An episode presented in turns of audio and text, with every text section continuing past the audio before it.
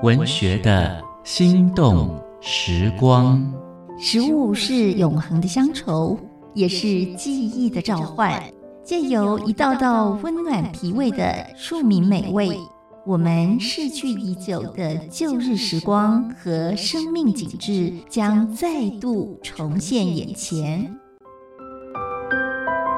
请听焦桐的味道福尔摩沙，带您发掘里巷街坊的好味道。找回生命最初最深的感动。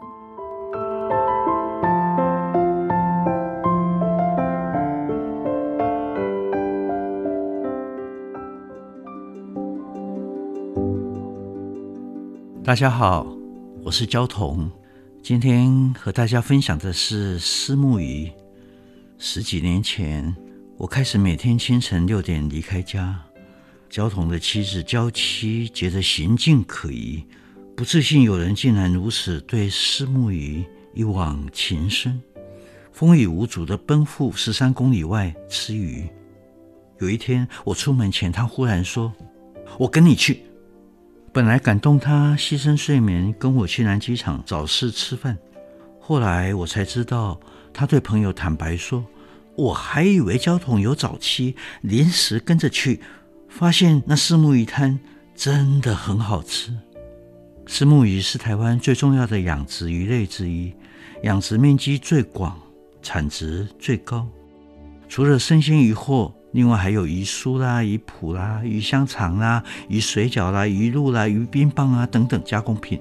大概四目鱼煮的汤会变成乳白色，脸颊也呈现乳白，所以英文的名字叫牛奶鱼。虱目鱼在台湾已形成为一种文化，带着亲切感，是一般家庭的寻常菜肴。我念高中的时候，早餐往往是一尾虱目鱼煮面线，元气淋漓，是我生命中最有活力的时期。台湾人烹煮虱目鱼主要是两种，一种是干煎，一种是煮姜丝清汤。干煎常常见于台菜馆子。煮汤呢，常常在路边摊。从前十几年来，我每天去工作室，都先绕到南机场社区吃虱目鱼。这里的虱目鱼摊有两家，全部用水煮的方式料理。规模比较大的那一摊标榜冈山肉燥饭，早上八点开卖；另外一摊是台南虱目鱼粥，大概清晨六点半开张。我吃虱目鱼超过半个世纪。这一摊手艺可以说是北台湾第一了啊！我通常先吃一份干鱼肠，两份鱼皮汤，吃白饭，吃完了再吃一碗鱼粥。如果时间不赶，再加点一碗鱼头汤。我爱极了那清汤，清澈而充满鲜鱼的气味，很想一口就喝光，却舍不得。鱼皮连着薄肉，煮熟了以后，整片卷曲在碗里，弹牙。又甘美无比，点食率最高的是鱼肠，迟到的常常是没有办法享受。鱼肠可以煮，可以煎，可以炸，可以焗，只要新鲜就美味。虽然是路边摊，卫生程度却远高于一般的餐厅。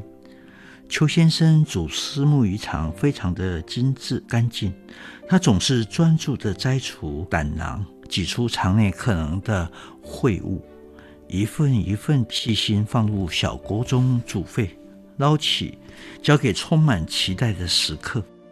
半清水再煮，没有苦味，没有吐腥气，那一丝不苟的态度让人家尊敬欢喜。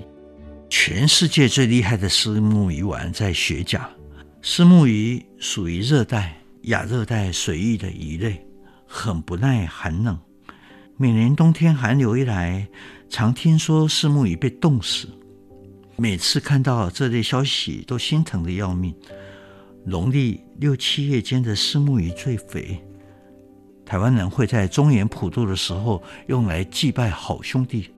可见啊，不仅仅我们爱吃四目鱼，阴间也爱。